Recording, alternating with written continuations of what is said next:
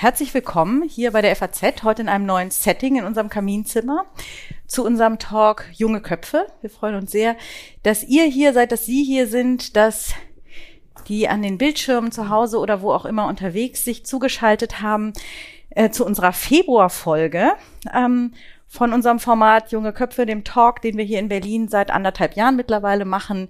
13. Folge heute, so haben wir Simon Strauß, mein Kollege aus dem Feuilleton und ich, Helene Bobrowski aus der Politik, grob überschlagen. Ähm, eine Gemeinschaftsproduktion aus Feuilleton und Politik. Heute zu einem Thema, über das wir diskutieren wollen, vielleicht streiten wollen, jedenfalls wie immer mit euch und Ihnen diskutieren wollen, nämlich Geschlechtertauschen noch erlaubt, Fragezeichen Schauspiel in Zeiten von Identitätspolitik und Cancel Culture.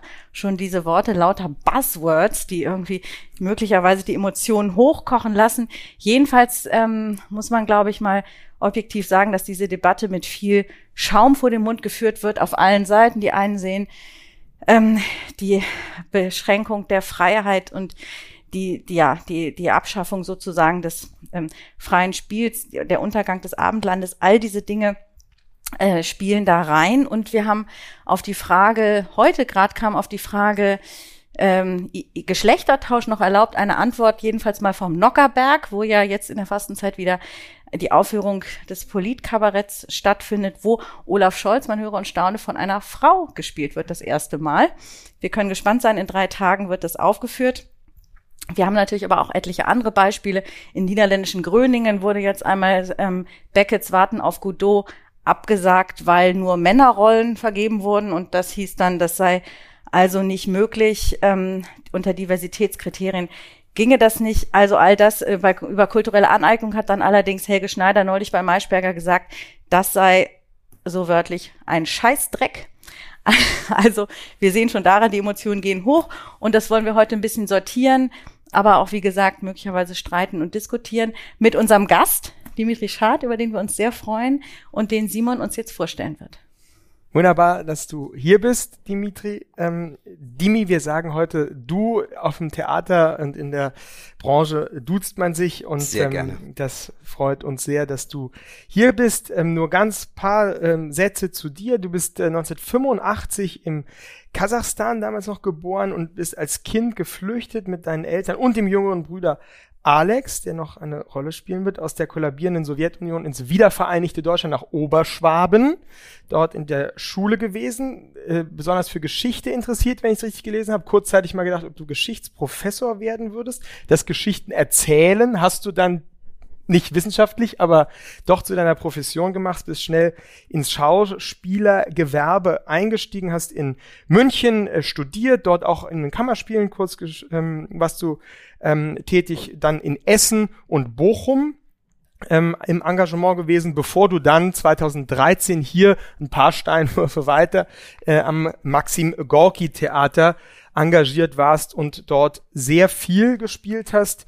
40 Produktionen, weit über 1000 Vorstellungen ähm, hast du dort absolviert. Ein Theater, das natürlich zu unserem Thema passt. Ein Theater, das sich durch ein multinationales Ensemble und identitätspolitische Setzungen bekannt gemacht hat, provoziert hat. Darüber werden wir sicher sprechen. Ich erinnere insbesondere einen Abend mit dir, die letzte, die Nacht von Lissabon nach dem Roman von Erich Maria Remarque, ähm, wo du für mich jedenfalls mit einer unglaublichen ähm, sozusagen Mischung aus Inbrunst und Nonchalance äh, gespielt hast und auf der Bühne standest. Also ich freue mich sehr, dass du hier bist. Du bist nicht nur Theaterschauspieler, das ähm, werden wir jetzt gleich ja auch erfahren, sondern vor allem auch, ich sage mal in Klammern als Theaterkritiker dieser Zeitung, die ich leider ähm, seit 2019, wo du nicht mehr am Gorki Theater warst, bist du vor allem im Film und Fernsehen, in Serien zu sehen. Aber dadurch hat natürlich auch das breitere Publikum äh, dich kennengelernt in den berühmten Tatort-Serien, dem Boot, aber eben auch vor allem 2020 in der Verfilmung der Känguru,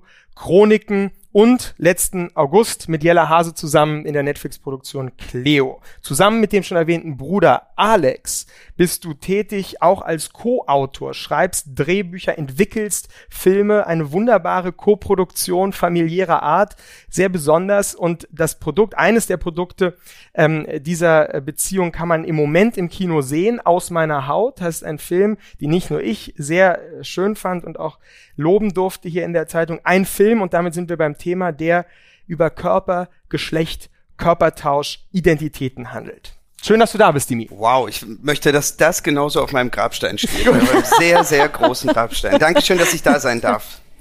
Dimi, zum Warmwerden haben wir vier kurze Fragen und bitten dich um vier kurze Antworten. Yes. Hast du schon mal auf der Bühne oder vor laufender Kamera deinen Text vergessen? Nein. Was ist am deutschen Theater grauenvoll? Die Arbeitszeiten. Wie viel verdienst du an einem Drehtag? Äh, das ist äh, abhängig davon, von welchem Sender, Streamer, Kino. Ähm, das ist sehr, sehr stark schwankend. Von bis? Ähm, na, ich versuche zumindest die Mindestgage einzuhalten bei egal welchen Produktionen, dass man sagt 1000 Euro für den Drehtag.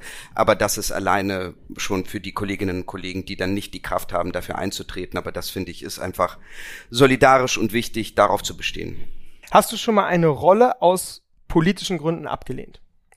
Ähm, nicht abgelehnt, aber ich habe angeboten, sie umzugestalten. Und zwar? Ähm, es gab so, dass vor, vor zweieinhalb, drei Jahren ist der, ist der Produzent von Türkisch für Anfänger mal, also hat Kontakt zu mir gesucht, weil er eine Idee hatte, eine Serie zu machen, äh, so im Prinzip russische Juden für Anfänger. Wo ich gesagt habe, finde ich sehr interessant, nur bin ich halt kein russischer Jude. so. Und das war einfach etwas, was, ähm, also wo es mit so einer spezifischen Lebenserfahrung und wo es ja Kollegen gibt, die das durchaus spielen könnten und mit einer Authentizität und mit einer Direktheit, die mir da einfach verschlossen bleibt, ähm, und ich sozusagen dann auch mit mit der Geschichte des Judentums in Deutschland, also da also hat man einfach bestimmte andere Kriterien, wo ich sage, das sind einfach bestimmte Lebenserfahrungen, die kann ich mir nicht aneignen, die müssen authentisch sein. Ich habe aber angeboten, die Serie umzuschreiben und zu sagen, es handelt sich um einen arbeitslosen russlanddeutschen Schauspieler, der vorgibt für ein Casting, wo ein explizit russisch-jüdischer Schauspieler gesucht wird, ähm, vorgibt, russischer Jude zu sein, ähm, dann mit einer Kippa durch Berlin läuft, attackiert wird, zurückschlägt, dabei gefilmt wird und über Nacht zum berühmtesten Juden der Welt wird, ohne es zu sein. Und das war äh, sozusagen mein, mein Beitrag dazu. Und jetzt äh, interessiert sich ein großer öffentlich-rechtlicher Sender für diese Serie, Sehr was gut. wir dann hoffentlich bald verkünden dürfen. Ein paar Werbeblöcke werden wir sicher am Abend immer wieder einspielen. Ja. Du hast vorher gesagt, allerdings in der Tiefgarage, wo wir einen kurzen Vorfilm gemacht haben, ja. auf die Frage, ähm, welche Rolle würdest du gerne mal spielen? Otto von Bismarck. Du bist jetzt auch nicht direkt Militarist. Nee. Du hast keine Pickelhaube. Warum ist das okay und das andere nicht? Ähm, Otto von Bismarck zu spielen und nicht den russischen Juden. Weil jüdisches Leben in Deutschland, also das, das hat einfach eine Eigenständigkeit und eine Einzigartigkeit, die mit der deutschen Historie einfach zusammenhängt, die nicht vergleichbar ist. Also das ist, das ist singulär. Okay. Nummer eins. Nummer zwei ist, dass Otto Bismarck, also so wie, ähnlich wie wie Harald Schmidt dann irgendwie so gesagt hat, er hatte mal irgendwie so den Vergleich, dass er Witze machen kann über alle, die mehr als 10.000 Euro äh, im Monat verdienen. Und so ähnlich habe ich so das Gefühl, gut, über Bismarck, er war, er war eine sehr mächtige Person und die zu analysieren und anzuschauen, ist schlicht und ergreifend etwas, was ich qua meines Berufes machen kann, darf und sollte. Da kommt der Geschichtsprofessor wieder durch. Yes. Dein Schauspielerkollege Sebastian Rudolph hat neulich in einem Beitrag für das Jahresheft von Theater heute geschrieben, er hätte, Zitat, noch nie eine solche Furcht davor erlebt, seine Meinung zu sagen oder auch nur zu denken, wie jetzt in den führenden Theaterhäusern. Es bildeten sich Gruppen, schreibt er, die suggerieren, eine Mehrheitsmeinung zu vertreten, um damit andere zum Schweigen zu bringen. Die Angst, ausgestoßen zu werden von dieser angeblichen Mehrheitsmeinung, ist so stark, dass viele im Theaterbetrieb inzwischen große Furcht haben, sich überhaupt noch abweichend zu bestimmten Themen äh, zu Wort zu melden. Zitat Ende. Wahr oder falsch? Ich kann das schwer, ähm, ich, ich, ich kann das weder verifizieren noch mhm. nicht, weil ich war nicht in den Produktionen dabei, die der Kollege dort schildert. Ich kann natürlich schildern, dass es eine erhöhte Alarmbereitschaft gibt, dass es eine erhöhte Vorsicht gibt in dem, wie man sich äußert, worüber man sich äußert. Und ich habe das aber in meiner Erfahrung, und die hat hier mit dem Gorki zu tun gehabt, als etwas extrem, extrem Gutes und Tolles gehabt. Also tatsächlich, um in bestimmte, in bestimmte Lebenswelten reinschauen zu können und meine mein Sprachgebrauch und mein Denken hinterfragen zu dürfen und es daraufhin abklopfen zu dürfen und zu sagen, was an meiner Sprache ist, möglicherweise rassistisch, chauvinistisch, imperialistisch und so weiter. Und das ist etwas, was ich persönlich sehr genossen habe und was mich, glaube ich, zu einem reiferen, sensibleren Menschen gemacht hat.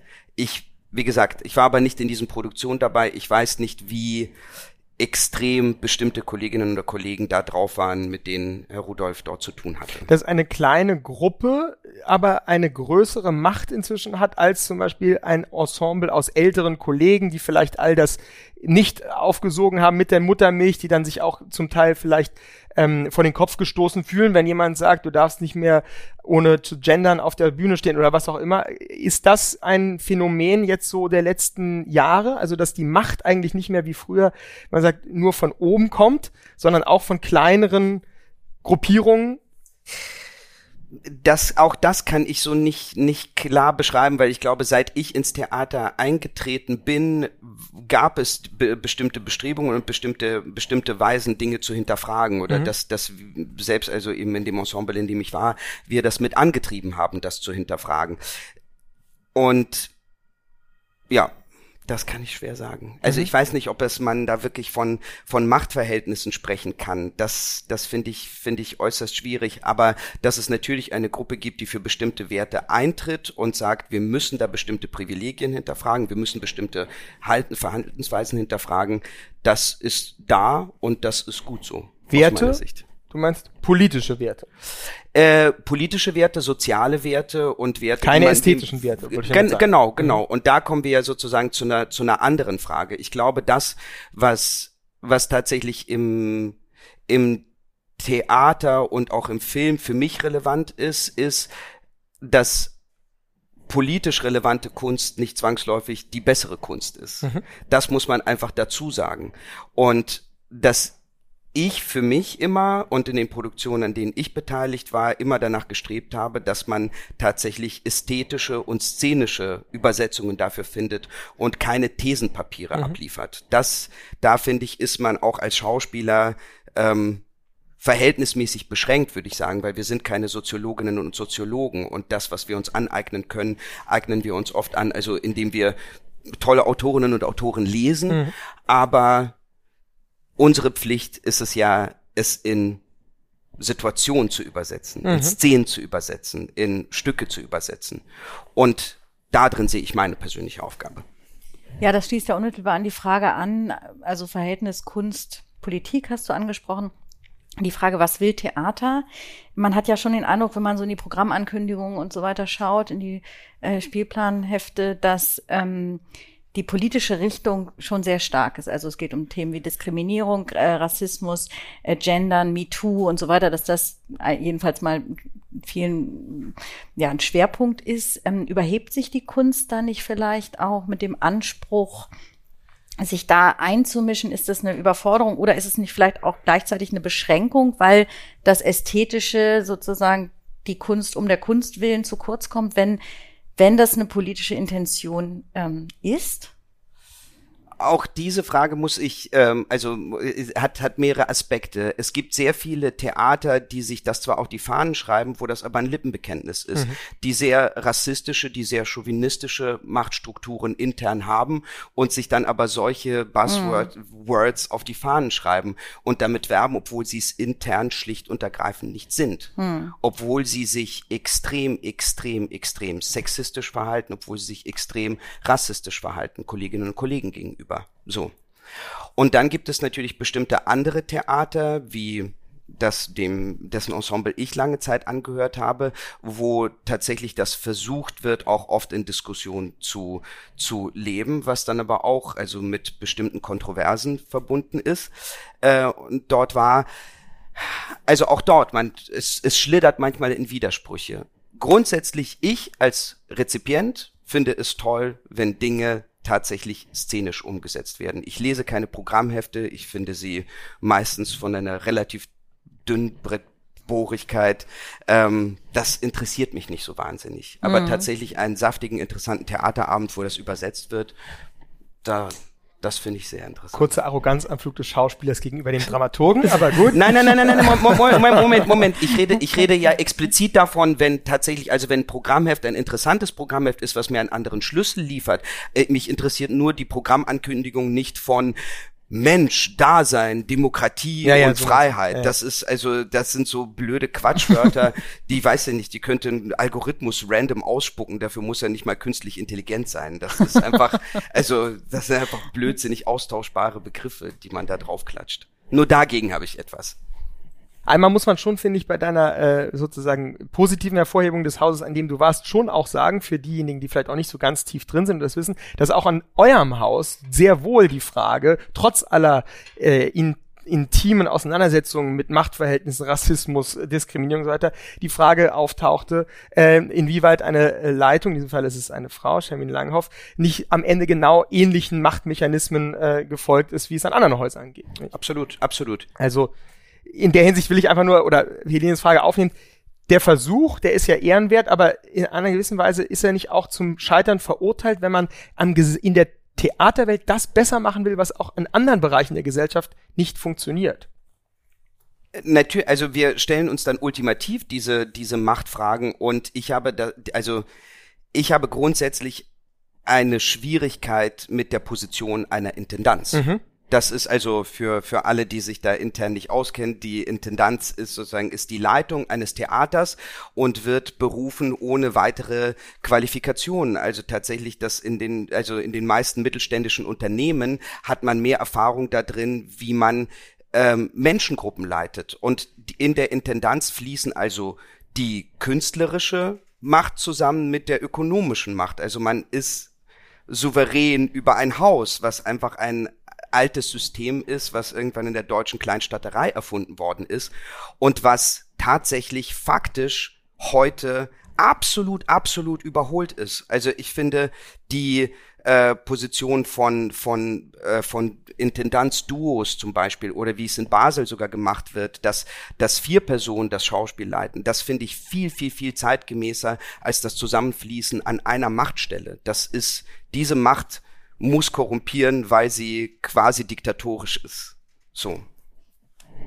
Zeitgemäß. Sprechen wir doch mal über ein sozusagen auch Konsequenz des Zeitgemäßen auf der Bühne. Helene hat es angesprochen in der Einleitung. Den Fall gab es vor ein paar Wochen. Niederländisches Gröningen, ein Kulturzentrum hat die Aufführung des Stücks Warten auf Godot von Samuel Beckett, Beckett untersagt, weil ähm, Beckett juristisch festgelegt hat, dass dieses Stück nur von Männern gespielt werden soll. Das entspricht aber nicht mehr den Diversity-Kriterien eines zeitgemäßen Theaters heute, offenbar.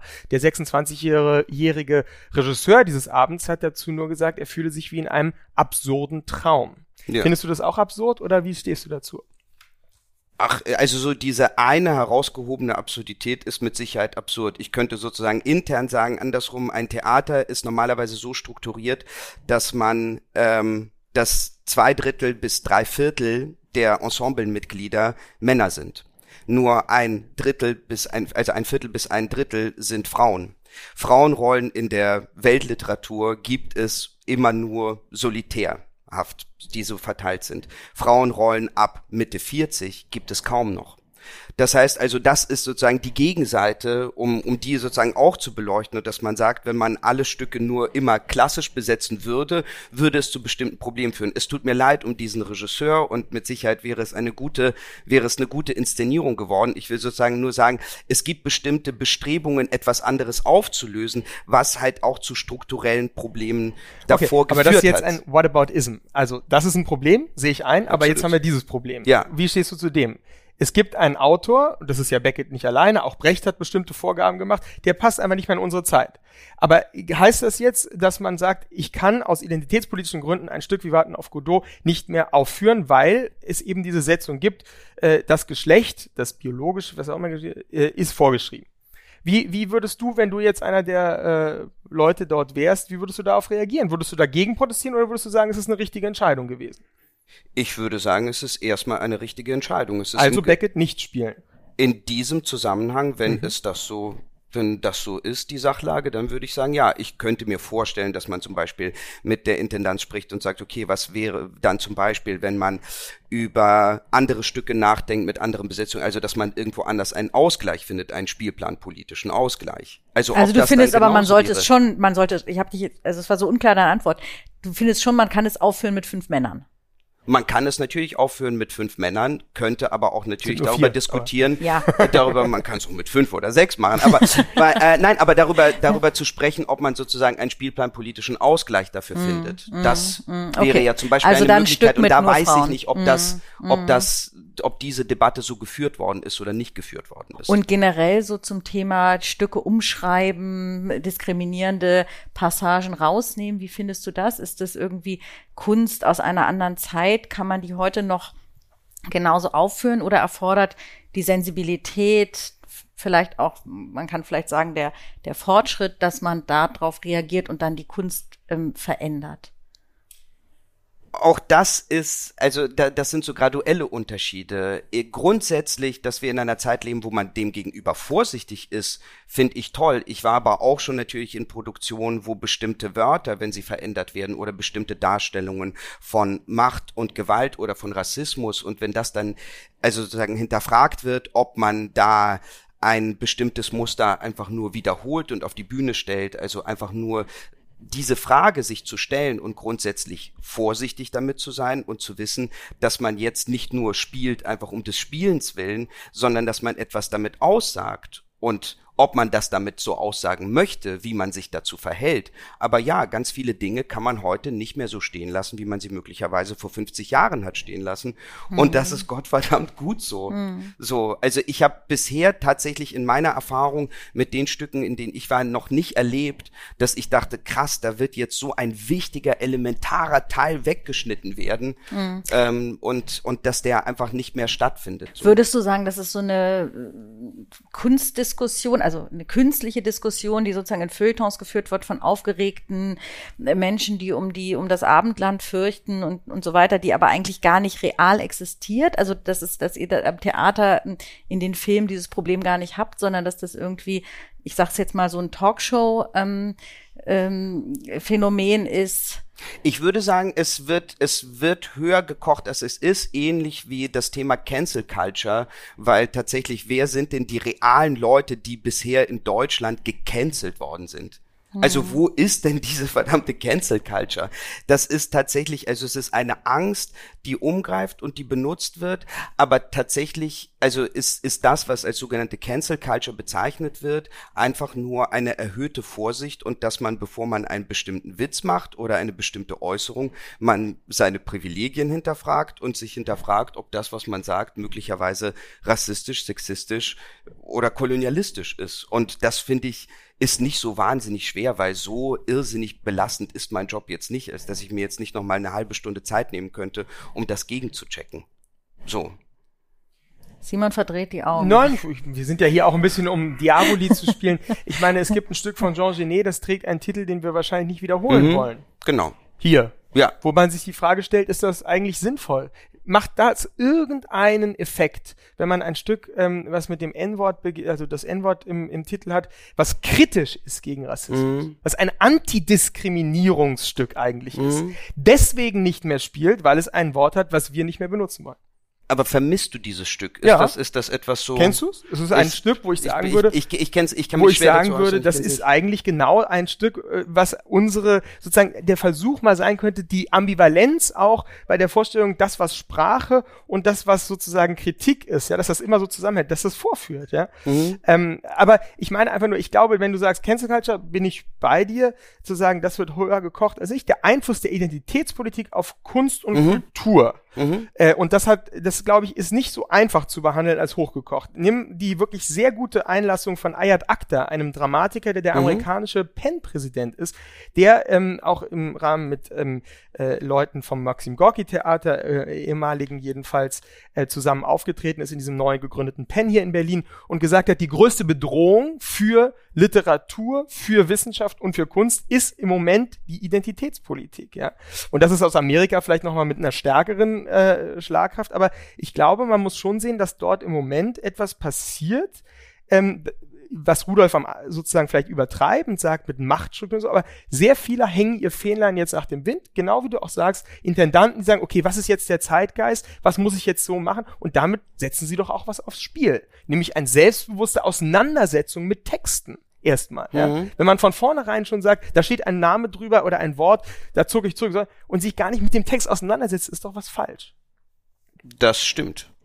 Das stimmt so ähm, ich plädiere ja auch dafür und ich sage ja gar nicht, dass man bestimmte Sachen nicht mehr machen ja. darf, sondern nur, also wir dürfen ja nach wie vor alles sagen. Das ja. ist, das ist es ja, also das ist ja nicht bedroht, Spielen. sondern Spielen. und und das Spielen. Die, die Frage ist sozusagen, lohnt es sich und warum tun wir es? Und ich kann mir vorstellen, dass man auch bei bestimmten kritischen Punkten oder bei bestimmten kritischen Aspekten, dass man die auf die Bühne kriegen kann. Nur man muss halt einfach wissen, dass es mit bestimmten anderen Reibungsflächen mhm. verbunden ist.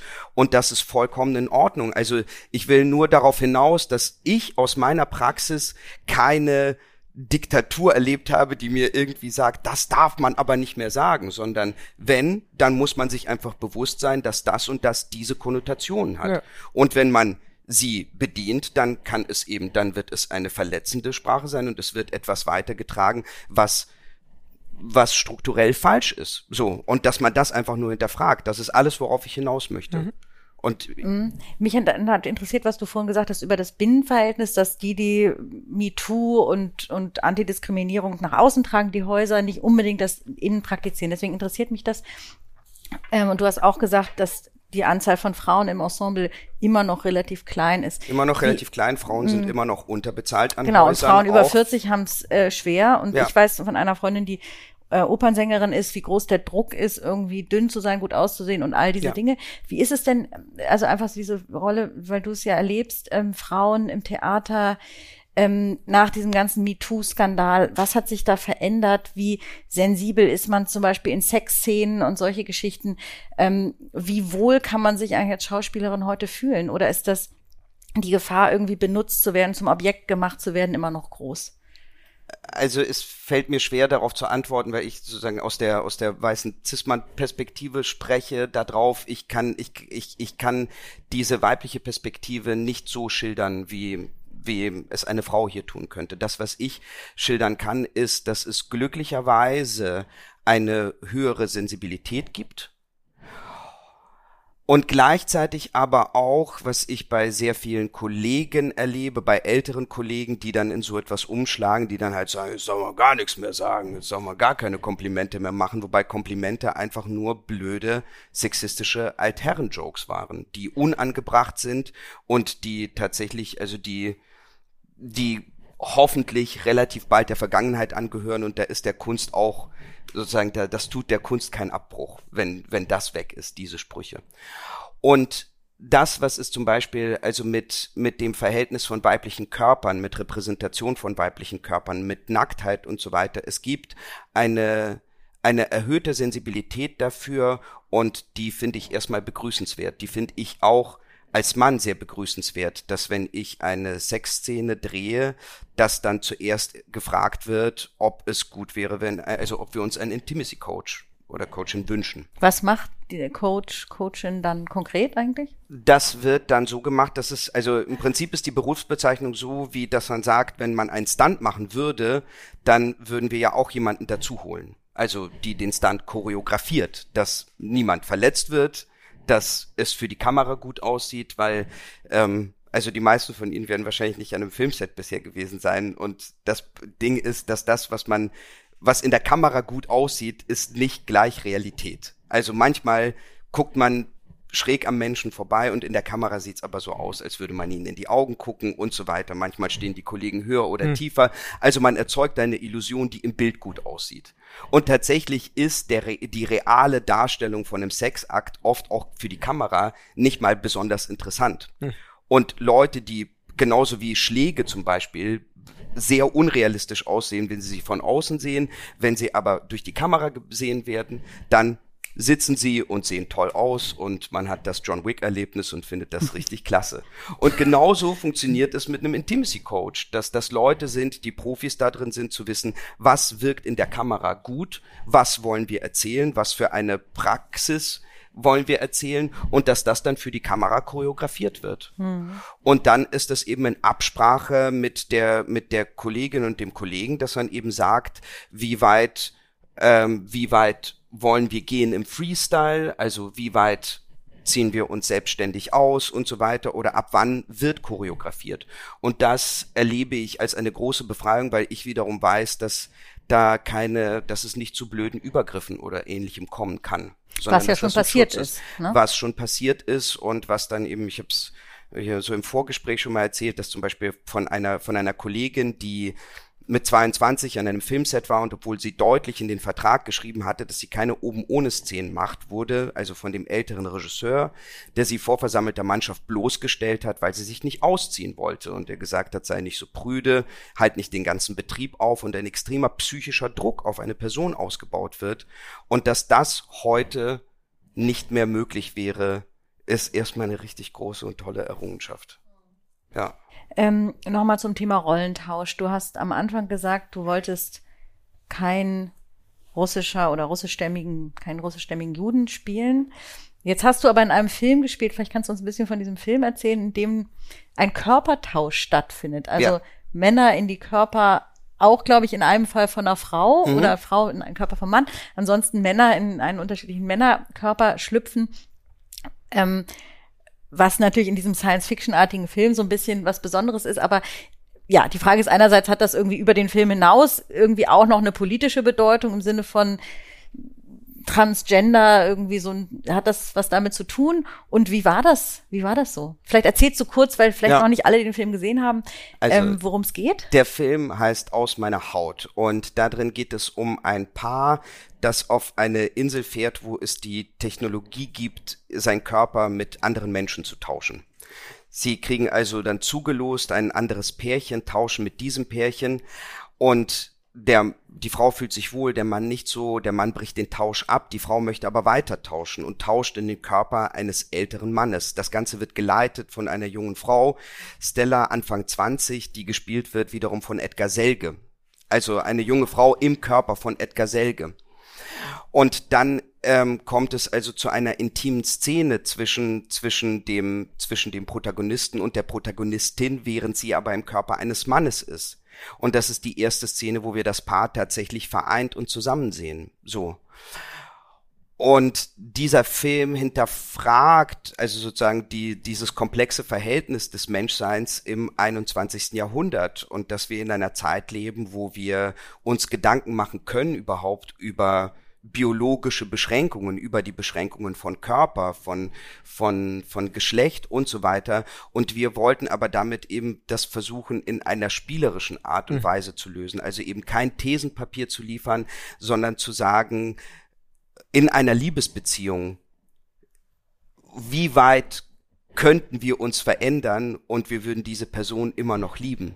Mhm. Also wie weit, wie weit könnte, wie weit könnte das gehen? Und das ist eben so sehr schön, weil eben diese, diese im Prinzip als, als, als äh, homosexuell gelesene Liebesszene, was die aber eigentlich keine als das ist und auf einmal wird es, also hat man mehrere Layer in einem Bild und das fanden wir etwas irrsinnig, irrsinnig Spannendes und wurde auch so aufgenommen und gelesen, aber glücklicherweise hat sich bisher zumindest niemand der Zuschauerinnen und Zuschauer darüber beschwert, dass sie jetzt irgendwie so ein Thesenpapier ins Gesicht gejammt bekommen mhm, haben. Okay, aber es ist trotzdem natürlich dieses, ich bin im falschen Körper, was ja natürlich diskutiert wird, kann man seinen Körper verändern. Es gibt ja auch, das fand ich jetzt interessant, ähm, äh, auch ähm, Paare, wo, wo eine Person das Geschlecht tatsächlich auch biologisch verändert und das Paar ist trotzdem zusammengeblieben. Ja. ja. Also das ist ja im Grunde dann wie in dem Film, dass man dann ja. so ähm, interessant. Und wie war das für dich, das zu spielen?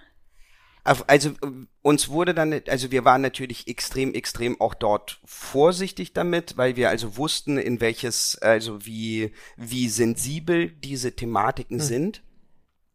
Und das, was wir wirklich versucht haben, ist es so spielerisch wie möglich zu nehmen, dass man wirklich mit sich viel mit Kolleginnen und Kollegen austauscht und das kennenlernt und wirklich so eine Empathie dafür entwickelt. Und das war erstmal irrsinnig schön und ich finde grundsätzlich die Gedanken und die Fragestellungen, wenn wir mal also bestimmte identitätspolitische Fragestellungen als etwas Positives und Bereicherndes sehen, finde ich das total faszinierend. Ich lese gerne Bücher über über Transhumanismus, über Posthumanismus, also über die Frage, was da eigentlich sein wird, wenn wir irgendwann in der Lage sind, uns unsere Gehirne ganz hochzuladen auf die Cloud und was das dann mit uns macht.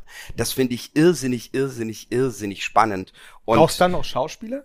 Äh, hoffentlich nicht mehr. Das, na, aber es sind ja super, super spannende Fragen, die wir uns irgendwie über die Zukunft stellen können und was das Menschsein dann überhaupt noch macht, mhm. äh, ausmacht. Das finde ich einfach toll. Bleiben wir vielleicht noch einen Moment beim Hier und Jetzt und dem Schauspielen ja. als Beruf. Vielleicht als einen zweiten, äh, jetzt haben wir die Identitätsfragen behandelt, deine prononcierten Haltungen dazu gehört. Jetzt mal wirklich auf die Frage, was heißt es heute im Februar 2023 Schauspieler zu sein. Ähm, so bezeichnest du dich ja, mhm. Schauspieler als Berufsgattung. Äh, vielleicht fangen wir mal an bei einer Sache ähm, Berlinale. Da wurde jetzt gerade ausgezeichnet als beste Hauptdarstellung. Ich glaube, sie gendern nicht mehr, sondern es ist ja jetzt männlich-weiblich eins. Mhm. Ne? Ein Kind. Ein achtjähriges Kind. Ist das nicht eigentlich, habe ich mir gedacht, ein Schlag ins Gesicht für einen Schauspieler, eine Schauspielerin? Wenn man ein Kind auszeichnet, das keine Ausbildung hat, das sozusagen überhaupt noch gar nicht in diesem Betrieb in irgendeiner Weise sich bewährt hat, einfach nur sozusagen sicherlich eine tolle Wirkung hatte, aber zu sagen, ein Kind wird ausgezeichnet als beste Hauptdarstellungsleistung in einem internationalen Festival der Berlinale. Ja, das schon. Schlag. Ja, gut. Aber gut, der, der, der, der, nein, der, der Beruf des Schauspielers ist ja leider nicht geschützt. Das ja. ist also, jeder kann sich als ein solcher oder solche bezeichnen und das dann, und das dann machen. Und ja, ich finde das schon auch eine wichtige Frage. Also, ob man dann, also grundsätzlich Kinderdarsteller, Kinderdarstellerinnen sind für mich eine sind ein sehr zweischneidiges Schwert. Ich persönlich als Autor versuche es wirklich größtenteils zu vermeiden, irgendwelche Kinder in Drehbücher zu schreiben. Ich Kinder das, und Tiere, ne? sagt man immer. Ich weiß es nicht. Ich find, Wobei du ja mit dem Känguru sehr gute Erfahrungen gemacht hast. Das stimmt, aber es ist animiert und das ist, es, es kommt niemand zu Schaden. Nein. Ähm, ist das so dieser Schauspieler von ähm, Kevin allein zu Hause? Ich habe gerade den Namen nicht präsent. Ja, genau, ja. der ja irgendwie größten Schaden genommen hat durch diesen kindlichen Erfolg. Ist das das? Also der Schutz der Kinder, der im Vordergrund steht, oder? Nee, ich, ich hatte so einmal, ich habe für, für Killing Eve in, in Großbritannien gedreht und einer hat mit mir zusammen gedreht und seine Mutter war so eine Helikoptermutter und hat so gesagt, dass sein erster Film war bei Star Wars, das Erwachen der Macht, so dieser super erfolgreiche Film, wo er dann so einen kleinen Jedi-Ritter gespielt hat. und dieses kleine Kind war dann da und er hat mir so wahnsinnig leid getan, weil in Großbritannien gibt es ja dann so Tutoren, die mit dabei sind und in den Drehpausen ihn unterrichten. Das heißt, er wächst, dieser Knirps wächst alleine auf auf irgendwelchen muffigen Sets mit frustrierten, kaputten Leuten, die darauf warten, irgendwie ihre Sätze in die Kamera zu sagen. Das ist kein Umfeld, in dem ein Kind dauerhaft aufwachsen sollte. Das okay, ist wirklich, aha. das sollte, das sollte gut geschützt werden und alle Eltern, die ihre Kinder vor die Kamera stellen, bitte überlegt es euch sehr genau oder guckt, wie ihr das dann auch wieder auffangt und, und ihm oder ihr ein normales Leben auch noch ermöglicht. Aber dieser Erfolg dieser Achtjährigen, wenn man das so nennen will, ähm, vielleicht auch bitterer Erfolg, wie auch immer, zeigt, stellt ja auch die Frage nach der Professionalität, ne? Also ja. wie viel Handwerk ist eigentlich Schauspiel? Ja. Wie viel Talent? Wie viel sozusagen angeboren? Man macht es einfach so. Also die Achtjährige kann ja nicht mehr als, sage ich mal, vier Jahre Unterricht genommen haben. Ja. Dann hat sie schon statistisch gesehen richtig früh ja. angefangen, ja. so. Ähm, wie ist das? Also ich finde, Talent gehört zu den überbewertetsten Dingen überhaupt in ah. diesem Bereich. Ich finde, Talent ist, ist, bäh. Aha.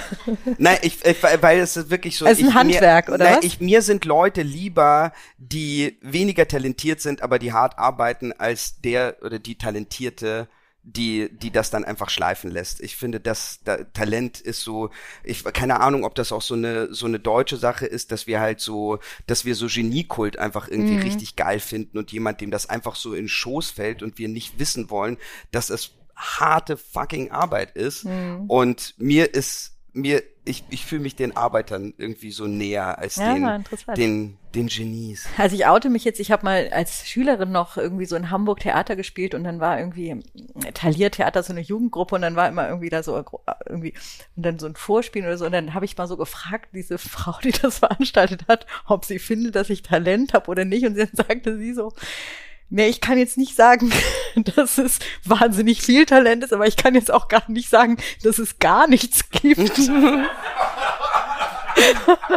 Und ich habe einfach seitdem das nie wieder gemacht, weil, weil ich irgendwie fand, dass gar, mehr als gar nichts irgendwie nicht reicht. Ja? aber, aber gut. Ist aber ein schöner jetzt- Titel für eine Autobiografie. Ja, ja, nee. Das Gott, oh Gott, ich habe das äh, lange nicht erzählt. Äh, genau. Äh, Die Tränen sind echt. Naja, gut, aber interessant. Also ähm, Talent ist bäh. Aber das, was du jetzt gerade gesagt Hätte hast, ich das ja, damals gewusst, ja. hat sich das verändert? Also das Berufsbild des Ja. Schauspielers 1983 und 2023? Ich glaube ja. Ich glaube, es hat sich verändert, weil es mehr Anforderungen daran gibt. Also alleine so, wenn man zum, zum Beispiel nur, also äh, again so aus dem aus dem berufsmäßigen Nähkästchen gesprochen. Ähm, wenn man früher an einem Theater ein Stück geprobt hat, hat es zehn, zwölf Wochen gedauert. An manchen wie der alten Schaubühne oder sowas, da hat man halt so lange geprobt, bis man dachte, jetzt ist richtig gut. So. Man hatte ein Ensemble, das doppelt so groß war, wie Ensembles heute sind an Häusern und die und man hatte die Hälfte der Vorstellungen, die gespielt werden. Sprich, die Belastung auf einzelne SpielerInnen war auf ein Viertel von dem, was es heute ist. Nummer eins. Nummer zwei, man verdient heute deutlich weniger Geld, als man damals verdient hat. Das heißt also, wenn man damals in einem Ensembleverhältnis stand, hat man potenziell weniger gearbeitet, mehr Zeit gehabt, um bestimmte Sachen vorzubereiten und besser davon leben können, als man das heute kann. Als ich hier am Gorki gearbeitet habe, musste ich andere Jobs noch währenddessen machen, weil ich, obwohl ich also zu einer Zeit, wo ich Nachwuchsschauspieler des Jahres war, bin ich mit Schulden im, am Ende des Jahres rausgekommen und musste das durch Hörspiele und durch Unterrichten aufpolieren, weil ich von meinem Theatergehalt nicht habe leben können. So. Und dann kommt auch noch dazu, dass die Produktionszeiträume deutlich gestauchter sind. Also dadurch, dass man jetzt so Star-Regisseure hat, die dann irgendwie an einem Samstagabend noch in Wien eine Premiere haben, dann eingeflogen werden und am Montag früh anfangen mit dir zu proben und der Alkohol noch aus allen Poren trieft.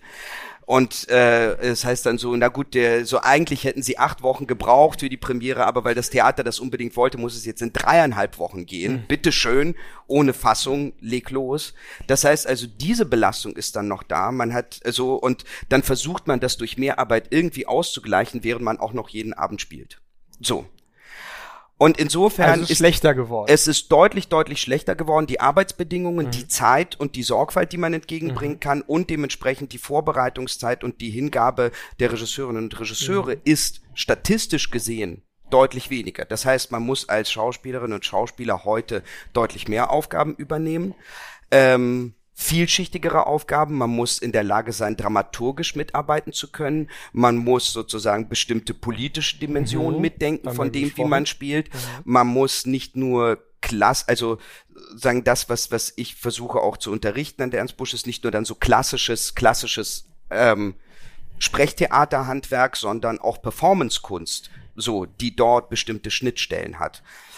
Und dann kommt auch noch diese extrem große Versuchung hinzu, dass wo man halt vor bis vor ein paar Jahren konnte man halt nur irgendwie im Vorabend oder im Hauptabend irgendwie eine Leiche mal spielen. Aber das hat sich ja auch verändert und es gibt viel, viel mehr. Plus, wir sind dann auch noch Meister der Selbstvermarktung, weil wir das dann irgendwie auch noch über Social Media und so weiter machen müssen. Also die Anforderungen an Schauspieler heute sind ungleich viel größer, als sie früher waren. Und viele der Anforderungen haben wenig mit dem schauspielerischen Beruf zu tun, sondern haben mit vielen, vielen anderen Berufen zu tun. Sondern du bist gleichzeitig Ich-AG und Buchhalter und Hobbydramaturg und Identitätspolitiker. Ja, ja, das ist ja sehr, sehr eindrucksvoll jetzt deine Schilderung. Also das ist, glaube ich, den wenigsten so, so klar, weil man natürlich am Ende immer nur das Produkt sieht Ja. und den Schauspieler angestrahlt und wie er sich freut, wenn er verbeugt oder bei einer Filmpremiere ist. Aber die Härte sozusagen dahinter, das ähm, fand ich jetzt sehr eindrucksvoll. Ist denn das aber, was du jetzt gerade geschildert hast, auch so ein bisschen der Grund, äh, warum immer mehr junge Schauspieler und Schauspieler, jedenfalls meiner Wahrnehmung nach, und du bist ja ein Beispiel dafür, sich abwenden vom Theater und zum Film und zu den Serien gehen? Sind da die Arbeitsbedingungen so viel besser? Das Geld, was man verdient, ist deutlich Mhm. besser. Die Sichtbarkeit ist deutlich besser. Ähm, die interessanten Möglichkeiten, was man zu spielen hat, sind, sind zum Teil besser. Ähm, als das, was man früher sonst hatte, irgendwie so im öffentlich-rechtlichen Fernsehen. Also das war ja wirklich so, dass bevor die Streamer angefangen haben, war die Landschaft für uns Schauspieler ja derartig langweilig, weil deutsches Fernsehen ist einfach in den meisten Fällen, bis halt auf, weiß ich nicht, diese Freitagabendfilme oder was es immer gibt, ähm, ist wirklich von einer beschämenden Langeweile und wirklich eines Kulturstandorts so unwürdig. Äh, und plus, was auch noch hinzukommt, dass ja irgendwie während Deutschland so viel Geld für Filmförderung eigentlich ausgibt und eigentlich das bevölkerungsreichste Land der EU ist, wir aber am wenigsten vertreten sind auf europäischen und internationalen Filmfestivals. Genau, aber so, also, also das, das gehört ja. ja irgendwie so mit dazu. Wie Deswegen, kann das gab, denn sein? Also ich meine, das es geht ja vielen so mir auch, dass man irgendeine englische, weiß nicht was Produktion guckt, denkt, wow, und dann egal ob es hier, also deutsches Fernsehen muss jetzt nicht Tatort, aber was auch immer und denkt, oh, oh mein Gott, ja. Also passiert. Das Boot war schon gut. Jo. Nein, es, ich will das überhaupt nicht, nicht generell und ich bin auch wirklich, muss, äh, wirklich, ich kenne ich kenn mich, ich, ich bin wirklich Laien, ja, ich habe äh? keine Ahnung, es ist einfach nur ähm, mein Gefühl. Aber woran liegt das denn, mhm. auch was du jetzt sagst, dieses, diese nicht vertreten sein deutscher Produktion, trotz dieser Fördersummen, die genau. ja doch ziemlich äh, beeindruckend sind? Ich, da, ich zerbreche mir seit ungefähr 15 Jahren den Kopf darum, was, was es ist. Es sind, es sind viele, viele, viele Punkte. Es sind zum einen, dass man komischerweise, also in, Sie können mal drauf gucken. Wenn es, Sie, Sie, Sie werden in einer deutschen Fernsehproduktion für gewöhnlich keine Gärtner sehen, sondern Sie werden Landschaftsarchitekten sehen oder sowas. Aus irgendeinem Grund gibt es so etwas Komisches, dass man irgendwie eine Angst davor hat, irgendwie eine bestimmte Schicht zu mhm. porträtieren, die nicht Mittelschicht ist. Das heißt also tatsächlich zum Beispiel eine reale Schilderung von, von einer Working Class findet in Deutschland in den meisten Produktionen schlicht und ergreifend nicht statt. Es gibt so etwa, also oder bestimmte Ist Repräsentationen.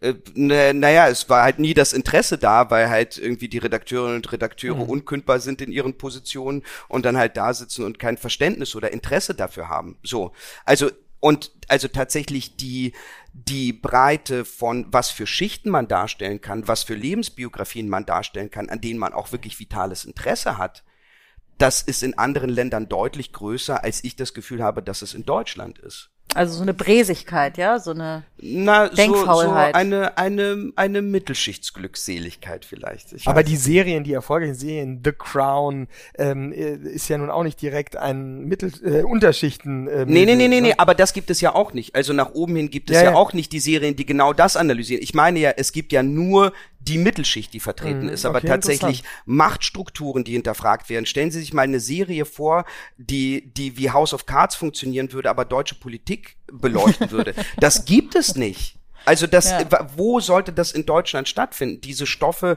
hätten nicht die Chance oder würden dann irgendwie so zusammengestaucht werden auf irgendetwas. I don't know. Das, also mhm. dieses, dieses Blickfeld darüber und das Interesse gibt's, glaube ich. Also was nicht. er sagt, ist, die Redaktionen sind das Pro Problem, die, die das Geld am Ende verwalten und sozusagen Leuten Chancen geben, andere Sachen nicht machen, mitwirken wollen. Ne? Das ist eines der zentralen so Probleme. Ein bisschen nichts, nichts gewagt, nichts gewonnen, ja. würde ich sagen, ja. Das ist, das ist etwas. Plus tatsächlich das Festhalten in Deutschland an Fernsehquoten, obwohl sie eigentlich im öffentlich-rechtlich finanzierten System völlig obsolet sind. Genau. Und ja. äh, man dann eben, also, dass man weiß, dass die BBC, ich glaube, mhm. ähnlich viel Geld zur Verfügung hat wie die öffentlich-rechtlichen und aber unendlich viel bessere Produkte abliefert. So, und das ist, ähm, es ist mir ein anhaltendes Rätsel. Aber du bleibst in Deutschland? Oder wäre das für dich ein Grund? Na, dadurch, dass es jetzt eben, darauf wollte ich hinaus, dadurch, dass es jetzt Streamer gibt, mhm. äh, kommen Anfragen für deutlich, deutlich interessantere Rollen und deutlich interessantere Abgründigkeiten, mhm. die man da drin mit unterspielen kann, die man davor nicht hat spielen können. Man hat and eine andere Durchlässigkeit und es kommt sozusagen nicht darauf an, ob man hoffentlich beim nächsten Polizeiruf bloß niemanden verärgert, sondern dass man sagt, irgendwie, wir streuen das aus und hoffentlich erwischt es weltweit ein paar Freaks, die das richtig geil finden. Und das ist aber einfach nur ein anderes Mindset, ob man sagt, wir machen etwas und schleifen bloß alle Kanten ab.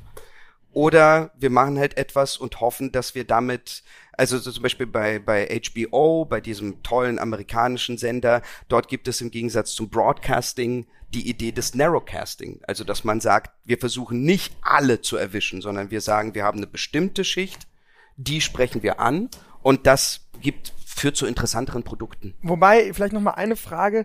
Ähm, die Wirkungsmechanismen von den erfolgreichen, jetzt von dir angesprochenen ähm, Netflix-Produktionen, Streamer-Produktionen, House of Cards hast du ja schon angedeutet.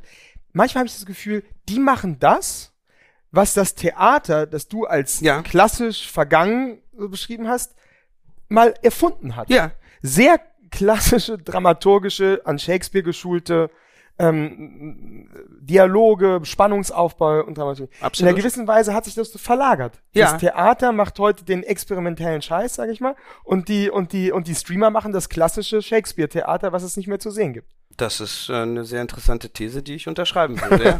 Ja. Ja, interessant. Okay. Da sind wir aber eigentlich schon beim letzten Großthema, nämlich der Zukunft, äh, die wir uns überlegt haben. Und vielleicht kannst du da einmal, weil du schon angesprochen hast, über deine Arbeit berichten als jetzt Unterrichtender an der Ernst Busch, also der großen Schauspielschule hier in Berlin.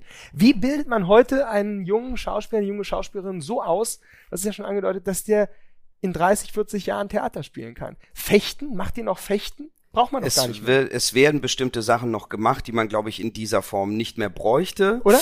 Ähm, ja, ja. Also das müsste so nicht mehr sein. Aber das, was ich so das Gefühl habe, ist grundsätzlich zu sagen, wohin sich bestimmte Verschiebungen, also wo, wohin es Verschiebungen gibt.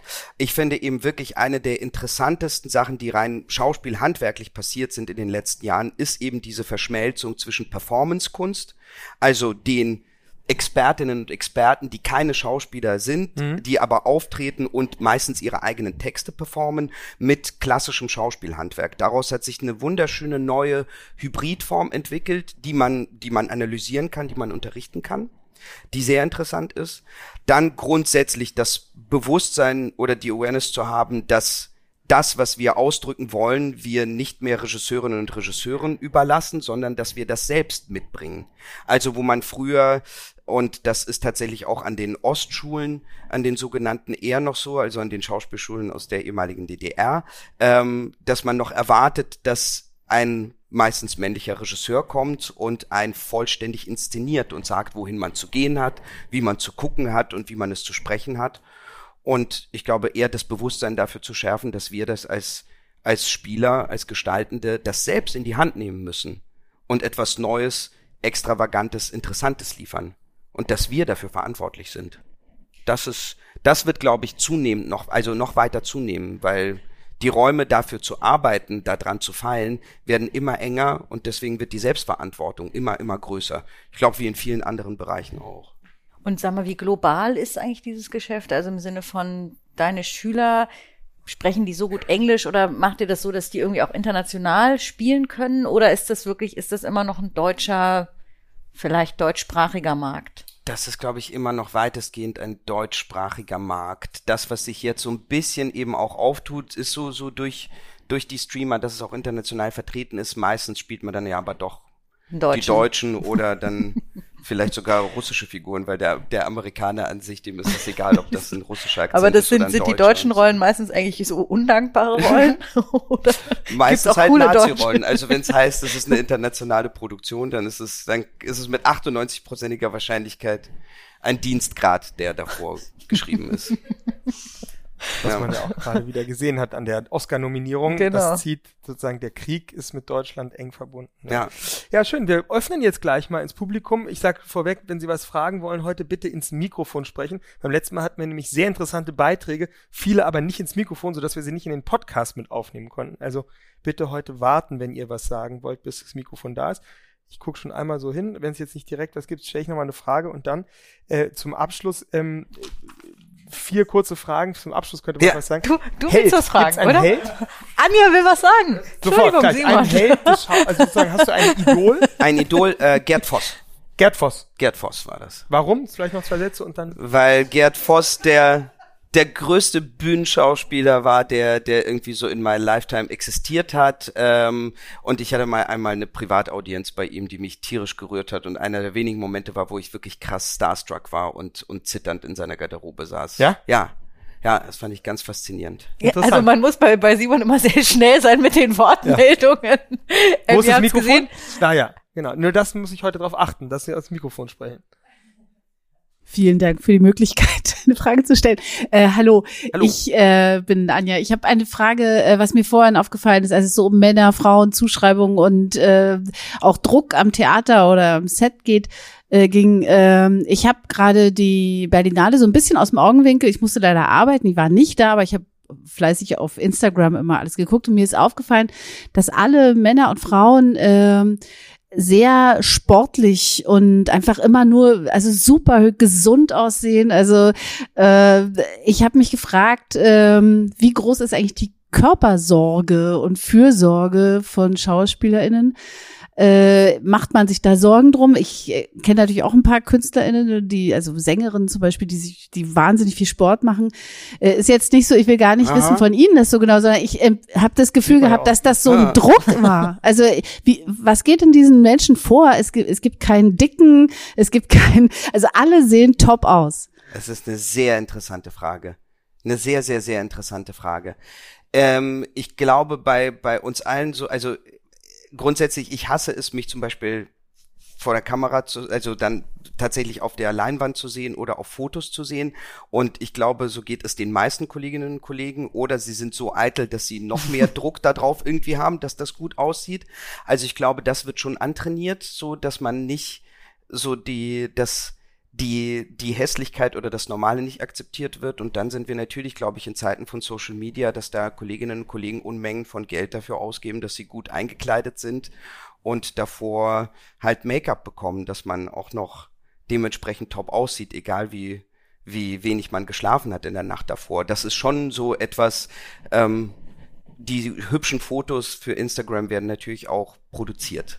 Kann man dann noch die Brüche darstellen? Also was Sie gesagt haben, die Working Class und Wenige. Also es gibt tatsächlich das, was, also welche, welche Schauspielerinnen und Schauspieler in Deutschland können wirklich glaubwürdig Working Class spielen. Das ist etwas, ähm, also so nach, nach solchen Menschen wird, sollte auch, glaube ich, auf Schauspielschulen mehr gesucht werden und wirklich geguckt werden, weil ich glaube, da ist zum Beispiel auch so Großbritannien äh, oder Irland, gibt es da sehr, sehr interessante Gesichter und Geschichten dahinter die anders sind als das, was wir in Deutschland normalerweise da haben. Was aber auch, glaube ich, so mit Zugang zu Kunst und Kultur grundsätzlich zu tun hat auch. Aber ich finde nur eine kurze Bemerkung dazu, weil es gibt ja eine Kollegin von dir hier am Berliner Ensemble, Stefanie Reinsberger, die genau darüber geschrieben hat, mhm. ein Buch ähm, ziemlich eindrucksvoll auch darüber redet, ja. die nun überhaupt nicht sozusagen dem Klischee-Vorstellung irgendwie der schönen Frau entspricht und das mit einem unglaublichen Selbstbewusstsein macht, die absolut strahlende A, Schauspielerin an dem Haus ist, ja. jetzt Tatortkommissarin und die mit einer Selbstverständlichkeit eben sagt, äh, Körper heißt nicht, was innen und außen sozusagen ist. Ich glaube, dass es schon auch beim Film und dieser ganzen irgendwie so rote Teppich ist ja irgendwie eigentlich auch was von vorgestern, ja. einen roten Teppich. Äh, wozu braucht man das noch, wenn wir ja. so in unserer Zeit leben? Daher kommt das eher. Aber ich glaube, da wiederum das Theater hat, ist da so ein Schritt weiter als der Film und das die stimmt. Serien. Das stimmt, das stimmt. Das Theater feiert diese Körper und sozusagen davon die Echtheit von, von echten Körpern, von echten Körpern. Das ist wirklich etwas, was ganz, ganz, ganz faszinierend ist. Ja. Und das stimmt. Dann solche, so, solche Menschen wie, wie Steffi, die da einfach ganz, ja, beeindruckend und faszinierend sind. Da gibt's eine Frage. Ich hätte eine Frage. Immer wenn ich äh, Schauspieler erlebe, die nach zum Beispiel einer Ver Veranstaltung mit, miteinander reden, ja. äh, loben die sich unglaublich, selbst wenn das Stück furchtbar war. Also furchtbar. Und ähm, was ich stelle mir natürlich die Frage natürlich, wenn man ganz Leben lang gecastet wird, unter dem Druck steht, nicht ja. alle kommen zu Netflix und so weiter und ja. so fort, dann gibt es so ein Bedürfnis natürlich irgendwie, ja. dass man sich gemeinsam vielleicht stützt. Gibt es da so ein Gesetz irgendwie, dass man den anderen nicht niedermacht, weil man ansonsten das alles nicht durchstehen würde irgendwie äh, ähm, in, in seinem Leben? Und die Nachfrage wäre, was äh, würdest du dann der Lehrerin, die, äh, die meine Karriere diese, diese, diese wahrscheinlich grandiose Karriere verhindert hat, was würdest du ihr sagen? Hast du das jemals einem deiner Schüler gesagt? Ja. Mensch, Junge, du bist such, Studiere Jura. Habe ich. Also die Frage kann ich direkt beantworten. Ja, habe ich aus aus bestimmten Gründen, die ich dann auch dargelegt habe. Und Nummer zwei, äh, zu, zu Frage eins: Ich wünschte, es gäbe dieses Gesetz, weil es gibt auch ganz oft. Ich habe irgendwann aufgehört, auf meine eigenen Premieren zu gehen, weil Leute aus irgendeinem Grund Premieren feiern, äh, Premieren feiern, ja, genau, äh, genau nicht um meine Premieren, auf meine, auf, meine, auf meine Premieren feiern zu gehen, weil Leute es aus irgendeinem Grund dann als notwendig gesehen haben, einem in die in den offenen Brustkorb zu kacken. Das ist wirklich so etwas, also so, man ist natürlich nach einer Vorstellung extrem verletzlich, weil man hat irgendwie im, wenn man es gut macht, hat man etwas von sich selbst preisgegeben mhm. und sich geöffnet. Und dass man das mit einer nötigen Sensibilität verbindet, die nicht bedeuten soll, dummes Lob. Man kann mhm. auch sagen, hör zu, ich hatte meine Schwierigkeiten mit dem Abend. Dankeschön, wie ihr mit Herzblut dort gespielt habt, wie ihr gekämpft habt. Wir sprechen mal morgen ausführlich darüber, wenn wir nüchtern sind. Das kann man machen. So, ich finde, man muss irgendwie einen fairen, ehrlichen Umgang finden, weil ich persönlich hasse es dann auch nach Vorstellungen zu sagen, es war so toll, du warst so mhm. toll. Wo war das toll? Das war einfach scheiße.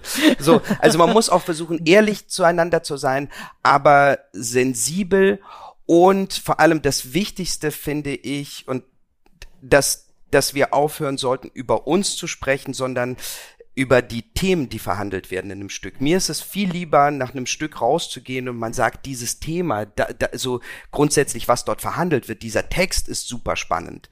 Das ist mir die lieb, liebere Auseinandersetzung, als zu sagen, so wie du den Monolog gespielt hast, Mensch, toll. Weil das ist so, das ist so blöd und damit machen wir uns zur Ware, aber wir sind ja nicht das Interessante. Wir sind ja Teil einer, einer erzählerischen Vision. Und über die sollten wir, glaube ich, viel öfter sprechen und viel mehr. Dann wären wir auch weniger verletzlich. Ja, anknüpfen direkt daran, wie gehst du denn mit Kritiken um, die zum Beispiel jetzt Simon schreibt oder andere Theaterkritiker, wie verletzlich ähm, ist man da? Ich meine, ich erinnere jetzt nur an den Fall im Hannoveraner Ballett, wo ja, ja auch eine Kritikerin der FAZ mit Hundekot im Gesicht beschmiert wurde von dem ähm, das war natürlich schon auch ein einmaliger, hoffentlich Vorfall, ähm, der extrem ist, so, aber trotzdem zeigt das natürlich, ich, und ich will das überhaupt in keiner Weise ähm, äh, rechtfertigen, aber es zeigt natürlich auch irgendwie, die, dieser Mensch, der das gemacht hat, war ja offensichtlich auch wahnsinnig getroffen und verletzt und wusste sich nicht anders zu wehren, als ähm, Hundekot mitzubringen und der Frau ins Gesicht zu schmieren. Ähm, so, also vielleicht mhm. dazu und, und auch wie nimmt man das ähm, dann sehr ernst und sich auch zu Herzen oder gibt es dann auch eine Möglichkeit, das irgendwie abzuschieben mit diesem Kritiker sind dann am Ende, wie heißt der Spruch, wie sind wie Eunuchen, sie sagen, wie es geht, aber können es selber nicht machen, ja? Ich bin großer Fan von, von Kritiken. Ich bin großer Fan von Kritiken und von Kritikern und ich finde, ein, ein leidenschaftlicher Verriss ist mir wirklich an, an, an 35 Tagen im Monat lieber als irgendwie so ein halbgares Lob oder so diese dummen Adjektivsachen.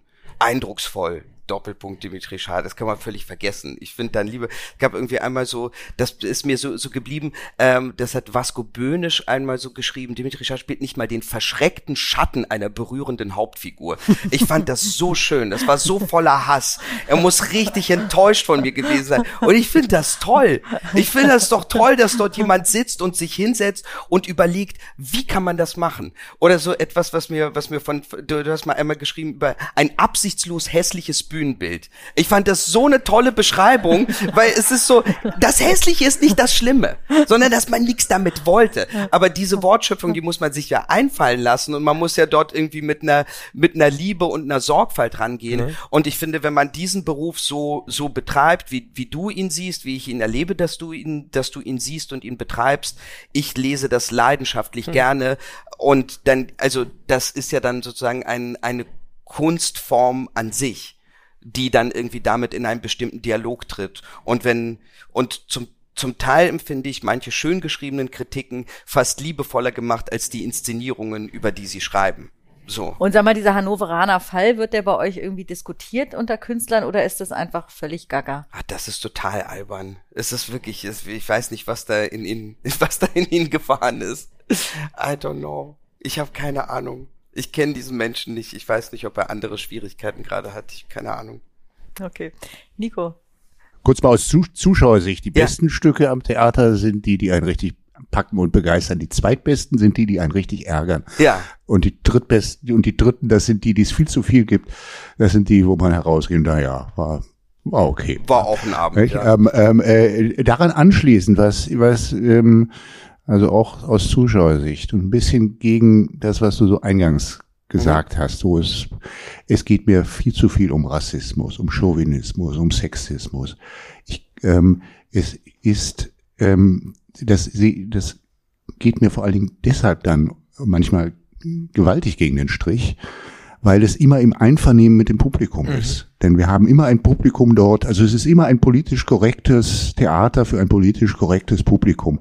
Was ich mir wünschen würde, ist viel mehr Theater, das gegen den Strich geht und das auch das Publikum, ja, Mittelklasse hast du mal zwischendurch gesagt, mhm. ja, das ist genau die auch mal in ihrer dann auch einmal vor den Kopf stößt und äh, provoziert. Das sehe ich viel zu wenig an den Theatern in den mhm. letzten zehn Jahren. Ich stimme, ich stimme zu. Es gibt, es gibt etwas, was dann so so Preaching to the Converted mhm. ist mhm. und tatsächlich da drin bestimmte Impulse zu setzen oder zu sagen, wo hinterfragt man die eigene Bigotterie. Und das finde ich, ich persönlich auch deutlich, deutlich interessanter, weil zu sagen, also das, was dann halt irgendwie in den späten 90ern und bis Mitte 2000er interessant war, zu sagen, Kapitalismus ist scheiße, so kann man sagen und alle sagen, ja, stimmt, ausbeuterische Verhältnisse, aber tatsächlich darüber zu sprechen und zu sagen, jetzt machen wir uns mal alle, holen ihre Handys raus und gehen auf Amazon und gucken, wie viel Geld sie dieses Jahr dort gelassen haben. Und dann schauen wir mal wirklich, also wie sie an diesem ausbeuterischen System partizipieren. Das finde ich einen viel, viel spannenderen Vorgang. Also so tatsächlich zu sagen, irgendwie an den, tatsächlich das zu, zu erwischen und zu sagen, wo sind eigentlich unsere Grauzonen? Diese Fragen also da stimme ich Ihnen zu, aber das ist sozusagen ja auch, also von einer, von einer gut gemeint, so von einem gut gemeinten Abend zu einem gut gemachten Abend zu kommen, das ist ein sehr, sehr, sehr großer Schritt. Und da stimme ich Ihnen zu. Mir, mir ist das auch lieber, wenn ich tatsächlich in meinen eigenen, in meinem eigenen Zeug hinterfragt werde und irgendwie an die Grenzen geführt werde. Yes. Weitere Wortmeldungen? Kritik, Lob, Aufmerksamkeit. Tageserlebnisse, ich weiß nicht, irgendetwas. Wer wollte noch Schauspieler werden?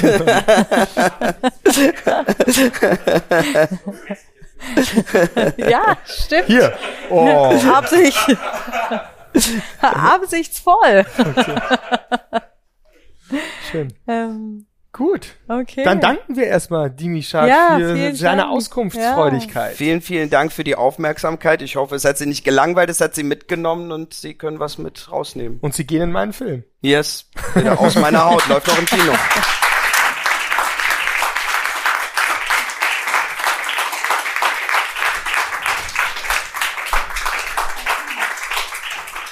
Wir sehen uns wieder im Mai. Es ist jetzt eine kleine Pause, weil wir erst, weil wir im März in Frankfurt sind. Bei unserem FAZ-Kongress stellen wir junge Köpfe vor und haben einen großen Identitätspolitiker. Einen großen Identitätspolitiker, sehr streitbaren Gast, mit dem wir uns auch, glaube ich, wirklich streiten werden. Nämlich Sebastian Kurz, den österreichischen, ehemaligen österreichischen Bundeskanzler. Uh der jetzt eigentlich gerne als Investor, der sich jetzt als Investor ähm, selber vorgestellt hat.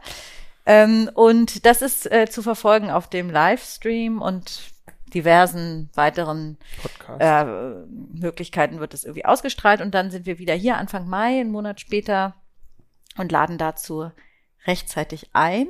Wir freuen uns sehr, dass ihr und Sie heute hier wart. Sie im Stream, wo ist die Kamera? Ich weiß gar nicht. Ähm, da! genau. Jetzt sehe ich's. Okay, alles klar. Also, vielen Dank Dimitri nochmal. Die gibt auch noch Autogramme. Ja, Dankeschön. ja genau. Vielen Dank.